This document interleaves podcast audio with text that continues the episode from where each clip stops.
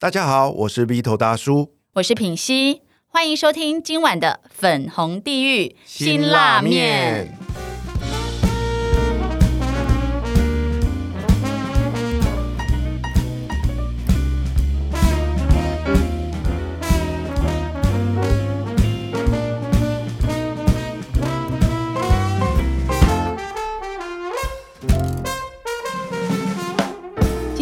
要来陪我们吃这碗辛辣面的来宾是谁呢？他是最爱搞玻璃的玻璃兄弟中的哥哥，华夏玻璃的执行长廖冠杰 Richard。 他是所有女人最梦幻最笑想的高富帅，也是爸妈心中的叛逆富二代。在二零二一年呢，百大经理人 M V P 得到肯定。在三年前他开始做自媒体 YouTube， 进行公司品牌的重新包装。他跟弟弟一起拥有一个 Podcast 叫做玻璃兄弟播客课，里面内容呢是关于二代接班、数位转型，让全台湾的人更认识新竹里面的有趣的人事物。让我们一起用掌声加欢呼来欢迎我们的 Richard。 hey, hey, Vito 好，然后品熙老师好，很高兴来到粉红地狱辛辣面, 辛辣面我就是刚刚品熙老师嘴巴讲的叛逆富二代 Richard。 对，哎 ，Vito， 他应该可以堪称是我们目前所有来宾也算是帅，可是是不同类型的帅，不同类型的帅，对对对。但是，但重点是人家一出生就是含着金汤匙出生。哎，我除了羡慕、嫉妒之外，只有恨了。呃，我也很恨，为什么我要那么早结婚？我我先问一下，我先问一下，如果我还没结婚的话，你会爱上我？因为我觉得品熙老师一直是我心目中的高价值女神，对不对？那我看到她就是散发着那个光芒。可惜就是你结婚了，然后有两个很可爱的小孩。我是可以外遇啊，我是可以跟你搞外遇的，可以吗？我们在这样会有家丑外扬的问题。那那我就先跟你约，我们在元宇宙先见面。元宇宙 ，Metaverse 有没有？对，就是那个地方是不会有问题的，对。好，没问题，没有法律的那个。今天我们邀请到他，那 Vito， 你看到他，你有没有什么问题想要问他？我对他充满了好奇，你知道吗？因为啊，他身上就是典型的实现我这辈子从来没有办法完成的那些梦想。我觉得这是你努力一百辈子好像都不可能有，一千辈子。都不可能，对，你的一千辈子的终点就是他的起跑点呢、欸。对呀、啊，那终点是我的起点，是不是？大家都知道，一聊到新竹，大家就想到几件事，你知道的。像我们那个年代就是贡丸、米粉，嗯，然后到现在这个年代呢，就是台积电、科学园区。对，可是大家都不知道，其实新竹啊，在六零到八零年代的时候，有一个独霸全球的产业，叫做玻璃产业。是的，新竹啊，它的玻璃产量占了全台湾的百分之九十哦。然后呢 Richard 因为这件事情放弃了在华尔街的金汤匙，回到台湾继承家业。他即将成为一个玻璃产业上市贵公司的董事长哦。欸、我先问一下，你今年几岁啊？我今年三十七岁，才三十七岁。你看看，你看看，你太早嫁人了嘛！真的，现在办离婚还来得及。对，不要，现在离婚可能要花很多钱。我要去占有他的财产。三十七岁，那所以你几岁到国外去？我跟两位稍微分享一下，我是十五岁的时候去美国当小留学生。那那时候我一去的时候，先待在洛杉矶，然后从高中开始。因为我们在台湾应该叫国三吧，因为那边叫九年级、嗯、高中，然后大学的时候去东岸的康奈尔，然后念完学士硕士之后在那边工作了三年，然后再去念纽约大学的 M B A， 所以前前后后在国外应该也有十五年左右的时间了。对，我在台湾的时候，我那时候大概才二十八、二十九岁吧，所以我那时候其实对台湾的一切的感觉就是，你知道，像那个萧亚轩那首歌，你知道，最熟悉的陌生人，最熟悉的陌生人，对对对，就是我感觉好有印象，可是又好没有，好没有连结性。可是你这十五年、嗯、中间没有回来台湾吗？过年什么的？有啊，那个暑假、寒暑假回来看爸爸妈妈、看爷爷奶奶，因为我爸爸妈妈、爷爷奶奶都在台湾嘛，对吧、啊？嗯，那那时候台湾就是我回来之后一直抱的就是一种我是回来度假的心态，嗯，对，然后就是可能去那个夜店爸爸妹、啊、夜店聊聊天啊，对、啊、对不对？跟破破种啊，跟台湾的女生就是有些正当的 social 的交流啊，可是从来不会去想说，哎、欸，我有一天会回到这边继续完成我下半呃不是下半辈子，就是我我的人生这样子。那你当初为什么决定要回来？因为如果你不回来的话，你接下来在美国其实应该是在华尔街，你说会做到蛮高的位置。对对，其实那个时候我回来原因，其实我父亲的一通电话占了有很大的关键。什么电话？我那时候父亲他打给我，然后他就跟我讲了一句话，他就是因为我父亲是水瓶座，所以他是一个比较古灵精怪的个性。讲父亲古灵精怪是很奇怪对, 对，可是他就是从来不会把他心里的话讲出来，就是他对我就永远都是笑笑的、啊，然后很和蔼可亲这样子。然后他说打给我说他超严肃，他说 Richard， 我觉得你如果不回来帮我看一下的话，我可能要走去那个南京东路五段。我说南京东路五段是哪里？他说南京东路五段就是台玻大楼的总部，然后八楼我要去找那个他们的老板，就是把我们公司卖掉。我说啊，哇哇，你为什么要去做一个这么暴烈性的一个动作？我那时候有点吓到，就是我父亲用这一招，所以我就说那不行，那我回来看一下。哦，所以爸爸是故意这样子讲，并不是因为你们家真的遇到了什么危机。所以你知道，就是好儿不跟老爸斗，你知道吗？就是你看我老爸用这句话就把我震撼震回来。好可怕、啊！我想象我待会品熙，我跟你录完音回家，我老婆跟我说：“你要是再不回来，你的孩子就要叫别人父亲了。”哇塞 ，Vito 是很常不回家，是不是？我觉得你老婆应该就是不要让你回家吧，回来完全没贡献。哎、欸，那你听说你对那个从小到大对玻璃产业一点都不熟，也没有兴趣、欸，可是就因为这通电话，你就这么毅然的回来了。对，我跟你讲，我对玻璃产业的印象就是说，哦，第一个，因为我们常常讲台湾的很多传产是三 K 产业嘛，又热又脏又杂，然后就觉得说，嗯，里面的这感觉好不适合我，因为我毕竟在美国待那么久，我那边华尔街都穿西装打领带，然后去牛排馆喝酒，对不对？所以我就觉得说，哦，回来这边真的是很不习惯。然后后来又想到说，哎，我父亲他的身高，你们知道他几公分吗？不会是个侏儒身高吧？一五八，他真的超矮，他在一百六十二、一百六十三。那为什么你会这么高？好，然后故事就来了。然后你知道他体重几公斤吗？他可能才大概五十八、五十九，大概六十。这么瘦小，他瘦瘦的。我一百九十公分，我体重接近九十公斤。我觉得让他一个这么瘦小的身躯去拉一个这么大的公司有点可怜，你知道吗？所以我是因为这样，我说我一百九，我又九十公斤，应该我来拉比较适合。哦，超感动，有没有？有没有？有没有？有温暖吗？有温暖的感觉。我听到这个，我眼泪都快流下。我儿子要是对我讲这句话，我真的是这这辈子没白活哎、欸。哇塞，好感人哎、欸。对啊，因为毕竟我吃那么多东西，吃那么多华尔街的牛排，还不赶快回来？都是用个轻松诙谐的方式讲，可是实际上真的就是这样，因为我。我觉得他真的太辛苦，我们还是要拉回一点正能量的部分。他真的，我觉得他太辛苦，就是他要去管这么多事情，所以他需要人帮忙，就是像这样。那所以那时候你弟弟也是跟你一样当小留学生，也在国外吗？我弟弟的故事就更特别了，就是我爸爸他拉我回来之后，对不对？我觉得说哇，我回来之后发现说好多事情要去改变跟处理，对不对？我觉得我自己一个人是忙不过来的。然后我弟弟那时候其实在日本，我弟弟他是先去美国念了大学之后，他去日本去做了五年。他先在一家很大的一家外销公司当业务，然后他又去银行三菱银行去当了大概两年的这种银行家。然后他去了日本念了一个一桥大学的 M B A。所以我去的时候，其实他已经非常的日化，你知道吗？头发留的长长，有点小胡子，然后讲话就是 hello hello， 就是就是你就觉得好像台日那种有有，他弟弟本身的长相其实也是比较偏那一种，对，就偏那种日式的那种，我就觉得说嗯不行，再下去的话可能就可能就跟个日本人结婚了，对吧？所以我去日本去了大概三次到四次，我就是用很多不同的理由跟借口。第一次去的时候说嗯弟弟，我想去那个东京迪士尼，他说啊，哥哥跟你去东京迪士尼很奇怪。我说没关系，我们一起去。第二次去的时候去环球影城，第三次去的时候我们去潜水。然后在潜水那一次之后呢，我就把公司的那个状况啊，然后就是那个财报就摊出来给他看，说，哎、欸，你看现在情况是这样子，你有没有什么感觉？对。然后他那时候已经知道我想要干嘛，然后他还是他还是很很装傻，然后就是说，哦、啊，你再给我大概一点时间，然后一年之后再考虑这样子。然后一年之后他就回来了。哇！所以他们家的策略就是老爸拐老大，老大拉老二。可是我觉得弟弟也愿意这样子回来，嗯、就是放弃自己在日本可以跟 A V 女优结婚的这个梦想。真的耶，好可惜哦，对不对？对啊，就是所有男人一辈子的梦想就被你这样子拉回来现实。啊、真是的，本来他可以跟三、啊、不是。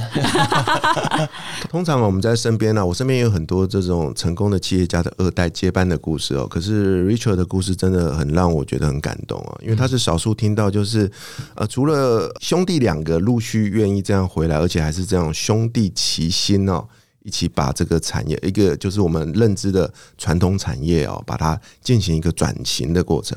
而且他们除了做好自己的事情之外哦，他们还很热血，你知道吗？他们还开始去做自媒体，开始去做 YouTube， 甚至开始录 Podcast。他们的愿望就是让全台湾的人更认识大家被遗忘的新竹。哎、欸，我说实在话，我虽然跟那个 Richard 就是认识，在脸书上认识，但其实我加他脸书的时候，其实我不知道他到底是何方神圣，我也不知道他是富二代。然后我那时候跟我的学员说：“哎、欸，各位，我最近认识了一个这个就是算是蛮帅的男生哦、喔，然后他是玻璃兄弟，我也没听过你们的 podcast， 我也不知道你们那么红。”然后我的学员就说：“我知道，他只是看长相，我不知道你是玻璃兄弟。”他马上就跟我说：“他是玻璃兄弟，对不对？什么的。”我想说：“哇，到底是多红啊？为什么大？”大家都认识你哇！太感谢那个品希老师的学员了，等于说他也 有, 有在听那个玻璃兄弟的 podcast， 对,、啊、對我们我们是与有荣焉，与有荣焉。因为其实玻璃兄弟 podcast， 我们希望就是就像刚刚 Vito 讲的，就是我们希望让大家去重新认识新竹，因为新竹它毕竟多年来一直被所谓的这种高科技产业占据着所有的资源啊，或者说它的样子。其实新竹有很多其他不同的产业，比如说在宝山有很多像是做黑糖的，然后有做橄榄油、苦茶油，那这些产业其实很少得到社会上的关注，那他们也面临的就是说怎么样去延续的一些问题。所以我们希望说开这个 podcast 当然是希望让新竹呈现更多元的面貌，不是说只是专门就只是哦，大家想到新竹就想到台积电，可是除了台积电以外，其实有很多其他不同的产业，其实蛮多好玩的人事物等着大家去发掘这样子。对啊，我以前也是在新竹念书的，我印象很深啊。Oh, okay, 嗯、我以前住在外面啊，我们在楼下啊，我们就大家一起租了一栋那种像是透天的啦，一个人一间房间、嗯。我印象很深啊，一楼就住一个阿伯啊，那个阿伯他一个小小的工作室，他每天就在烧玻璃。哦，真的、哦，真的。然后那时候我就觉得奇怪，那是他爸爸吗？不是，不是我就觉得奇怪啊，为什么新竹会有玻璃这件事情？可是那时候年轻嘛，也没有想那么多、嗯。但是这件事一直停留在我脑袋里。嗯，那直到要采访你啊，我开始做一些功课，我才真的才知道，原来玻璃这件事情在新竹曾经是一个这么重要的产业。嗯、新竹它其实一开始的时候是有一个玻璃的原物料，我们叫它细砂或是细矿。所以那个时候，当我们都知道，一九四五年就是二战结束。对不对？那那时候在日本人呢，其实在占领台湾那段时间就已经开始在扶植台湾的玻璃产业，那就是以新竹为基地开始。对，那那个时候华夏玻璃的前身合成玻璃也是在日本人的这种产业的特殊的扶植之下成立的。所以一开始我的曾祖父就是先帮日本人去做他们战船的那种灯泡的灯罩。哦，所以是从曾祖父开始就开始做玻璃。从曾祖父开始，第一代的时候，在一九二五年的时候。对，那我这边想请 Richard 一个问题哦，嗯、就是通常啊，这种不管是二代还是三代接班哦，通常就是专注在本业嘛。嗯，那通常就是有头有脸的人都就是很低调，不想要抛头露面。老一辈的，嗯、你是怎样的动机会这么勇敢的站出来，成为一个就是真的是公众人物、欸？哎，我我我必须要讲哦，因为我我自己的个性，我是比较喜欢大名大放的感觉。对，然后你看，如果你看我之前的 track record， 就是我从以前做的事情到现在，我在二零一二年的时候我就去。那时候有个很红的节目在大陆、哦、在江苏江苏卫视的《非诚勿扰》，你有去参加？我有去参加，对。然后就是他那时候是美国专场，我就我就我朋友就说：“哎、欸、，Richard， 我觉得你很适合去参加节目，刚好你现在没有女朋友嘛，你就去参加看。”他就帮我报名，然后我就说：“好，你就报名没关系啊。”然后后来那个导演就说：“哎、欸，你可以来北京。”我说：“哇，从纽约到北京还蛮远。”谁付机票钱啊？他们付。对，哇，对。然后那个时候要飞十八个小时，我就说：“那我就去啊。”然后就哎、欸、去完之后，他就说：“哎、欸，你隔天就开始录。”那全场的女生一定都选你啊，其他人完全是被秒杀吧、啊？对啊，就是我就是因为那个经验，我就发现说，去《非诚勿扰》录制是我第一次上电视的经验，那我就觉得说，哎、欸，我还蛮喜欢这种感觉，就是我蛮适合，就是说在舞台上展现自己的。所以后来我回来接班之后，我也把那次的经验，就是慢慢的带回来，就是说怎么样去让整个公司的包装跟形象更符合现代的趋势跟潮流。这个很不容易做到，因为我们通常以前在企业做事哦，最怕碰到的就是这种都躲在后面指指点点，自己都不愿意站出来的那个老板，你知道吗？然后都通常都会委托一个发言人啊，还是什么公关长啊，哦，那种超讨厌的。可是像 Richard 这种就是自带光芒啊。而且他很勇于，就是、嗯、我就是喜欢这样子。就是有一些人是明明摇柜给谁里，你知道吗？很想要，对。然后就是在那边说哦，没有没有想要。可是我觉得 Richard 他很了解自己的特色还有优势，嗯，对。然后就朝这个方向去发展，对。因为其实说实在话，虽然很多现在很多二代，像我们加入 B N I 也很多的二代，可是我真的很少看到二代是愿意这样子跨出这个舒适圈，然后愿意这样子抛头露面，然后做这些自媒体啊什么的。而且你们更新速度其实算蛮快的、欸、那老师这样 我, 我是不是就有资格成为高价值男神？你对对完全，你出生下来从妈妈的妈妈的阴道出来那一刻你就是了高价值婴儿，好不好？我录完这集就是想要讲这句话而已，高价值男神。高价值婴儿，所以这集的标题就是用高价值男神啊。对，没有啦，对。因为我觉得说是很多二代在接班的时候，当然很多都是听父母辈教你的知识，我觉得非常重要。可是我觉得二代接班其实大家要有一个自己的模式，因为上一代成功的模式可能在三十年前是成功的，可是在我们现在这个时代，就是一切都变化得这么快，一定要去多方尝试，然后不要想说哦，如果失败了我就没有下一步或者怎么样。我觉得在你可控制的范围之内失败，其实对接班传承是有更棒的一个方式。我在台湾其实我认识很多二代的朋友，然后成功接班的朋友很多都是跟坦白讲都是跟父母辈有一阵很强烈的冲突。我不是在说一定要有那个冲突，可是有那个冲突之后彼此更了解对方要什么，就像我们在交男女朋友一样，对不对？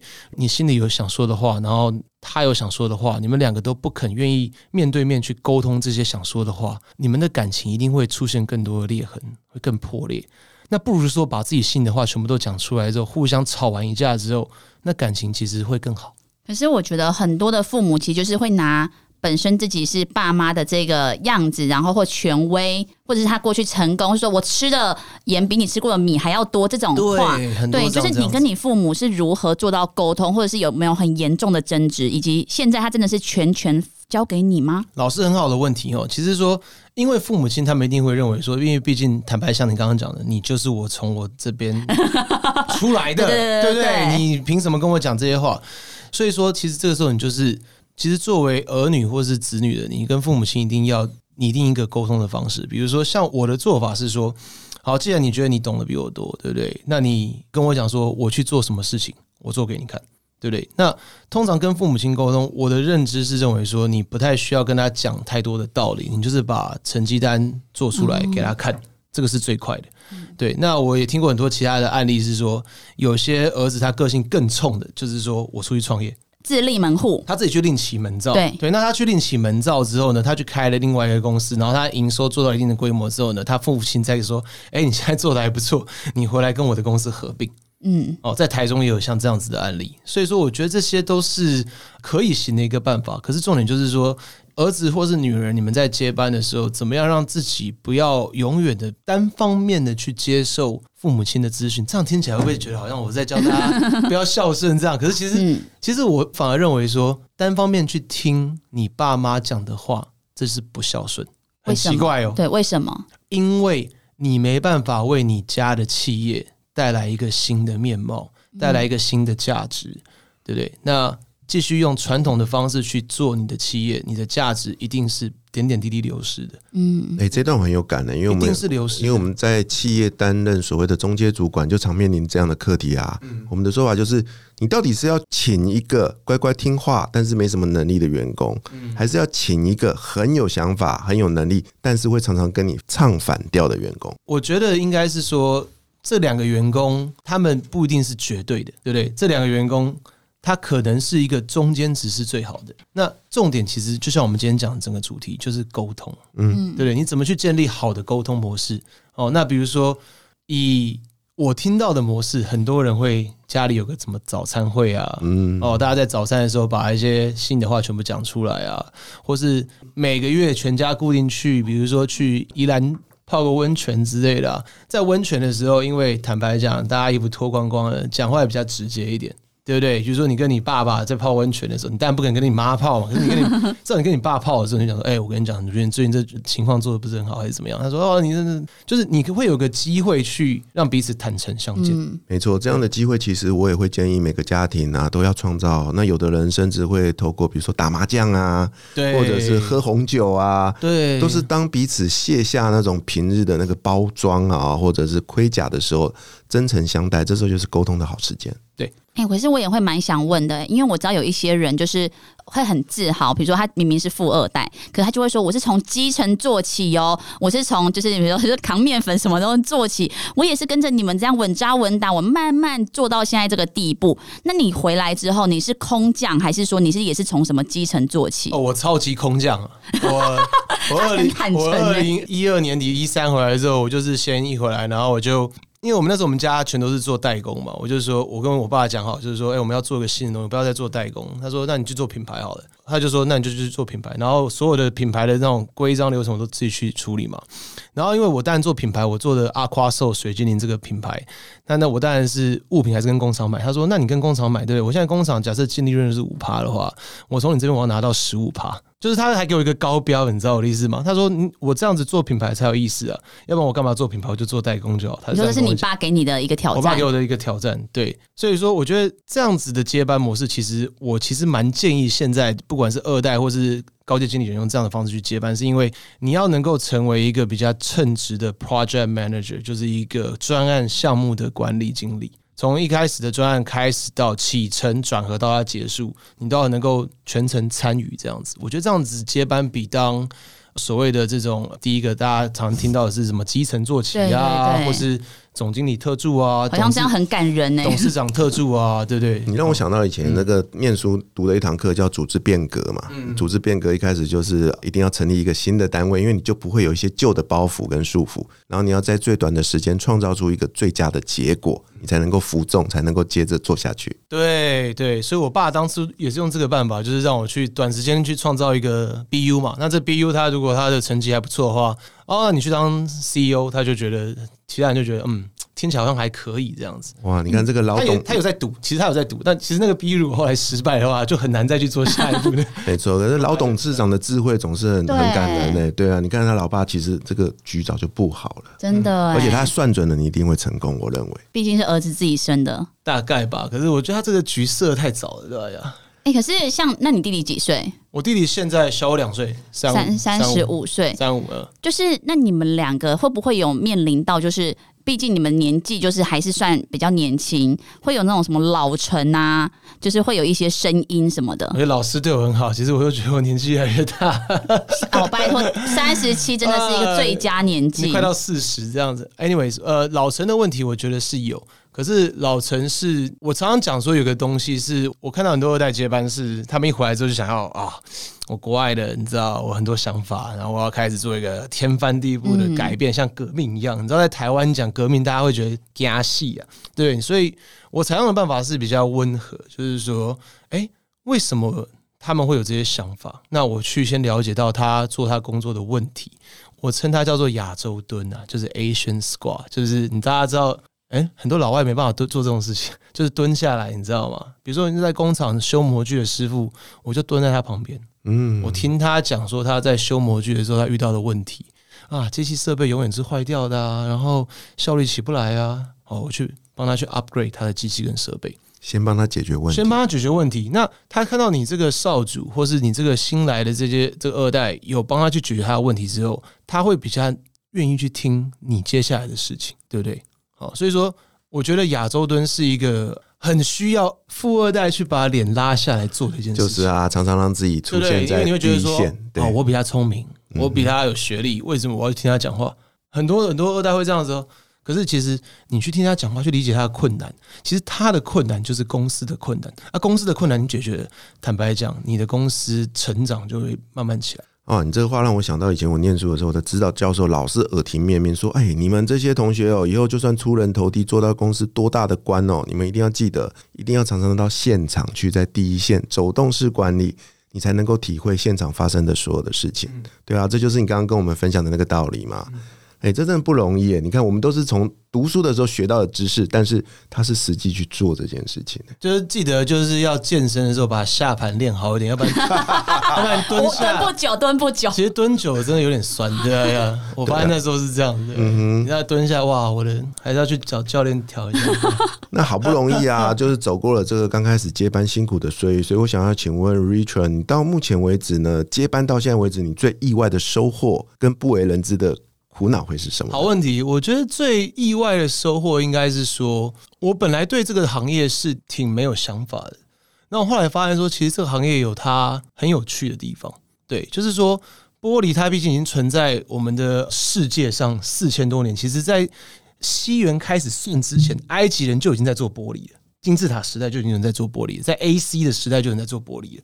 那那个时候到现在，玻璃已经过了这么多年，它为什么没有消失？就是拥有一种不可取代性。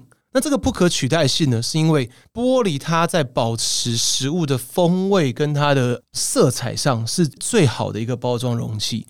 因为玻璃它其实有一个非常有趣的特性，叫做 non-porous， 就是它是无细孔的一个组织。所以说，你今天放什么样的东西下去，你过了很久其实都一样。你看，为什么世界上我们最贵的饮料都是用玻璃？比如说什么？比如说可口可乐吗？当然没有啊，可口可乐用铝罐，好不好？我们讲，比如说 Burgundy 的红酒。哦，请问你要用玻璃，对不对？这个东西你会用塑胶去装吗？你不会啊，嗯、对不对？哎、欸，我跟你分享，我自己有一个好朋友，嗯、他们家的洗发精发品、嗯、就是用玻璃装的。为什么？嗯、因为他说这个就是深色玻璃，然后太阳就像太阳光线什么照射的话，里面的内容物也不会变质。他很坚持这件事情。那你朋友很有 sense， 而且他还说这个还环保，比那些塑胶什么都还要环保。对。对，所以就是他们一直很坚持用玻璃，可是其实对于他们来说，这些成本也相对是高的。当然，当然，对对对。刚刚讲到环保，刚刚老师有讲到环保，其中有我要讲就是说，最近这几年其实企业都很在意 E S G 嘛，对不对？对，那 E S G 里面的话，其实其实玻璃行业我们看的就觉得说，我们好久就在做这件事情，嗯，因为玻璃它的材质是百分之百可回收的，对。对不对？今天我用掉的玻璃，我打碎之后重新溶解，它会变成一个新的玻璃容器出来，嗯、所以说。既然是百分之百可以回收，百分之百环保，那为何我们的地球不多用？嗯，对不对？毕竟我们要考虑我们的下一代、下下代，总不能说让下下代全部被垃圾或是塑胶掩埋，嗯、像这样子。对对，你们应该没有访问塑胶的二代吧？我现在赶快先打预防针，有没有？对，目前还没，还没，怕跨越，怕跨越。所以玻璃它真的就是有。不可取代性，对，那这就是 你, 你的收获嘛，就是你意外的发现说，哇，这个就是你们的家业，然后它竟然是有这么珍贵的特质。我觉得最大的就是这一点是说，我不知道说这个产业是这么的不可取代，有价值，而且 还, 还有永续性，嗯嗯嗯，而且对我们的地球是好的。在这边做，不管再怎么辛苦，我反而觉得那是一个人生的意义跟目标。嗯嗯嗯，因为我觉得其实到了一定的年纪或是想法，你你有时候你做事，但我们知道。赚钱很重要，钱是最重要的，嗯、可是你会觉得说，那在赚钱之余之外，我做这个工作是不是能够让社会更好？嗯，对对，我觉得好多企业到最后都是在走那个、欸，就是社会议题啊什么的，社会责任。对对对 对, 对, 对、嗯。那你有发生过什么让你觉得很就是印象很深刻，或者是让你觉得哇塞，就是我没有想过我回来接班要面临到这些事情？嗯。我觉得接班遇到最大的没有想到的部分是说，大家的观念跟想法，它真的需要一段时间去慢慢的去做改变。因为我之前在国外的时候，比如说在华尔街的时候，其实因为那边就是大家都杀了天翻地覆了，嗯、坦白讲，就是亚洲人打美国人，美国人打拉丁美洲人，拉丁美洲人打亚洲，就是一个三角大乱斗的概念。哦，就是说大家对于变化这件事情，在华尔街是非常容易接受的。今天这样，明天改另外一个样子，嗯、后天再为了什么东西，为了客户再去改另外一个模式。那在玻璃产业，或者说我们讲这种传统企业，嗯、这个变化你需要慢慢的变。所以我觉得会比较像是，绝对不会是韩式烧烤或是 barbecue 直接火一空然后啪，然后那个 bukkake 就已经做好了。嗯，绝对是温水煮青蛙的概念。慢慢的去炖，嗯，慢慢的去炖那个鸡汤的那种概念，对，这是我觉得是两个最大的差别。理解。那在这一段过程中，我见证到了 Richard 从一个叫做管理者，慢慢变成了一个真正的领导者。欸，嗯，在这个过程中，我想请跟大家分享，你觉得应该要具备哪些特质或能力，才能够成为一位称职的领导者呢？我觉得非常好。我觉得第一个就是当领导最重要的一点就是你要有一个同理心，同理心，同理心很重要，因为你是领导者，或是你是官位比较高的，你通常你都倾向于自己不会去听人家要说什么，嗯，所以聆听的能力其实非常非常重要，要能够去听到说别人的，就像我刚刚讲亚洲蹲的时候，别人他的问题点是哪里。然后第二个呢，我觉得更重要的是第二个，第一个可能很多企业家都会讲说、哦、你要听，对不对？我现在讲跟大家讲第二个好不好？第二个你是说你要把自己放得越小越好，哦，像一粒米一样，把你的团队放得最大。英文叫做 You want to nullify yourself and amplify your team。大家去想看，就是说我今天如果说我觉得我是团队中最重要的人，什么事情都是靠我我去完成的所有的事情，对，你可能是领导者，你可能去叫大家去做什么做什么做什么，可实际上没有这些其他人帮你去做什么做什么做什么，其实你的事情也不会成功，对，对不对？所以说你应该是说把每个团队的人他的能力把它放大，对，然后他们的问题，他们每个人的问题，对，你去帮他们解决，这样子你的团队才会成功。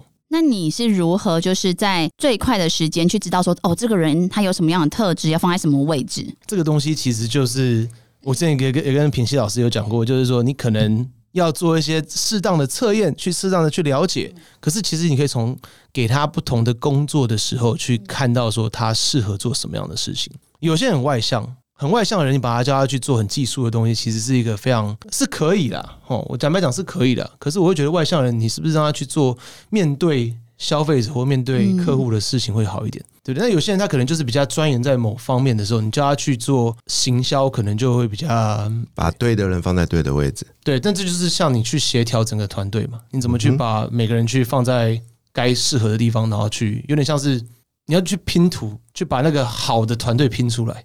类似像这样，而且我觉得他要有很高的对人的敏感度。如果你没有去跟他做连接的话，其实你也不知道他到底适合什么，或他喜欢什么。当然，你不用说知道他有交过几个女朋友啊，然后他家家里两台车还是什么，那个那个是不需要。对，可是你刚刚讲对，嗯，就是说他他是什么样类型的人要去了解。嗯嗯，对，好，那聊到这边，我想请问魏小姐一个问题，就是如果能够选择一切的话，你还是会放弃华尔街的金汤匙回到台湾来接家业嘛？坦白讲 Vito 如果当初我爸没有叫我回来接班的话，我一定继续待华尔街。你在那边是很爽是不是？不是，就是说因为我已经习惯那种变化很快的模式，哦，你知道吗，嗯，对，就是说虽然很不确定，可是就是我觉得那时候是非常非常有趣的，真的，真的就是，是好玩的，真的就是爸爸的那一通电话把你拉回来。对 对, 對，真的是因为这样子，因为其实我是真的就是想要继续待在那里的，因为我还蛮喜欢那种风格。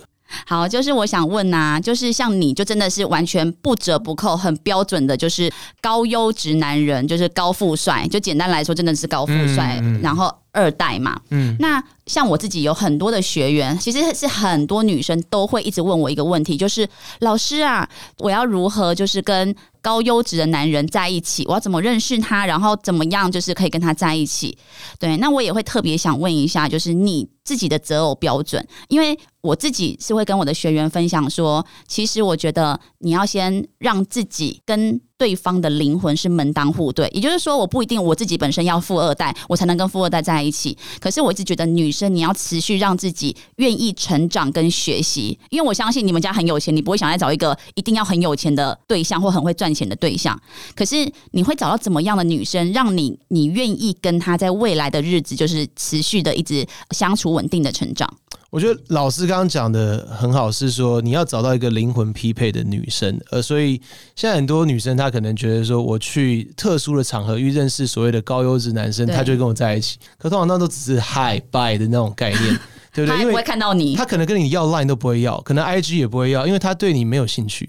那我觉得其实女生有时候把自己就是说自己提升之后，一定会吸引到适合的男生。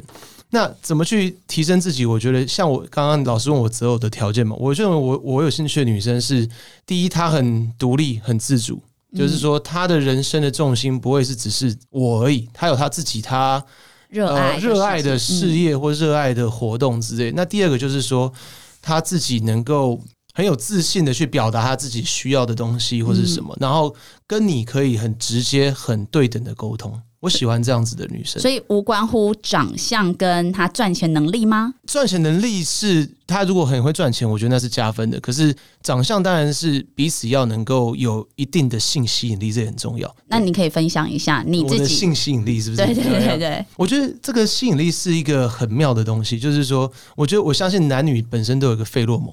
对对，就是你看到他，你就会可以有一些特殊的幻想跟非常华丽的幻想的那种感觉，那那就是中了。这很虚无缥缈欸。那你可以讲你不能接受的女生的外形。我总不能讲说我喜欢的一定是胸部大啊，然后腿很长啊。你可以说你不是一个很勇于坦诚表达自己的人。你刚讲的都是我喜欢的，形象要顾一下啊，对不对？可是我我坦白讲，就是说你看到某些女生，然后你觉得就是说哇，一看到她就觉得好想跟她干嘛？好，那你可以就对对我们简单来说，就是至少外表要把自己打理好吧。当然，当然这个非常重要，外表要打理好，你一定要整齐，你要干净，干净对，然后至少要有一些香味吧。对，就是你不能头上有苍蝇不行吧？当然不行。当然那我问你一下哦，如果你认识一个女生很漂亮，可是晚上都不卸妆也不洗澡就睡觉，完全不行的。不能接受，他早上会洗澡，不能接受，他早上会洗澡，因为我会想到说，他不卸妆是不是他早上起来卸妆之后样子变不一样？他太累，他是因为工作太累，所以不要再为替自己辩解了。他太累了，他说品熙老师，他他赚钱能力是可以的，他只是太累。你可以帮他卸妆吗？你爱的女人，嗯，你愿意帮他卸妆吗？我会叫她老公帮她卸妆，而且我告诉你哦，他不是一天不卸，他是两天不卸。你怎么可以两天不卸？太夸张了吧！我疫情在家，我可以五天不洗澡，因为没有出门。你五天不洗澡啊？对啊，哇，好猛啊！但我老公还跟我睡在同一张床上。相信你的直觉啊！我觉得那就是真爱了。对，我觉得你遇到你真的爱的女生，你其实是可以包容她这样。我会帮她洗，你看，我真的会帮她洗。我说，哎、欸，来洗澡，对，一起洗鸳鸯浴，对不对？对啊，很好啊。对啊。可是品熙，你知道吗？你刚来之前啊，我跟 Richard 聊天啊，他跟我分享了他被你搭讪的经过。哎、欸，好，怎样？对啊。然后我就很好奇，他为什么被你钓到啊？然后他就跟我说、哦、啊，这个女人看起来挺漂亮的，可是看一看，哦靠，是个妈。然后他就不想理她。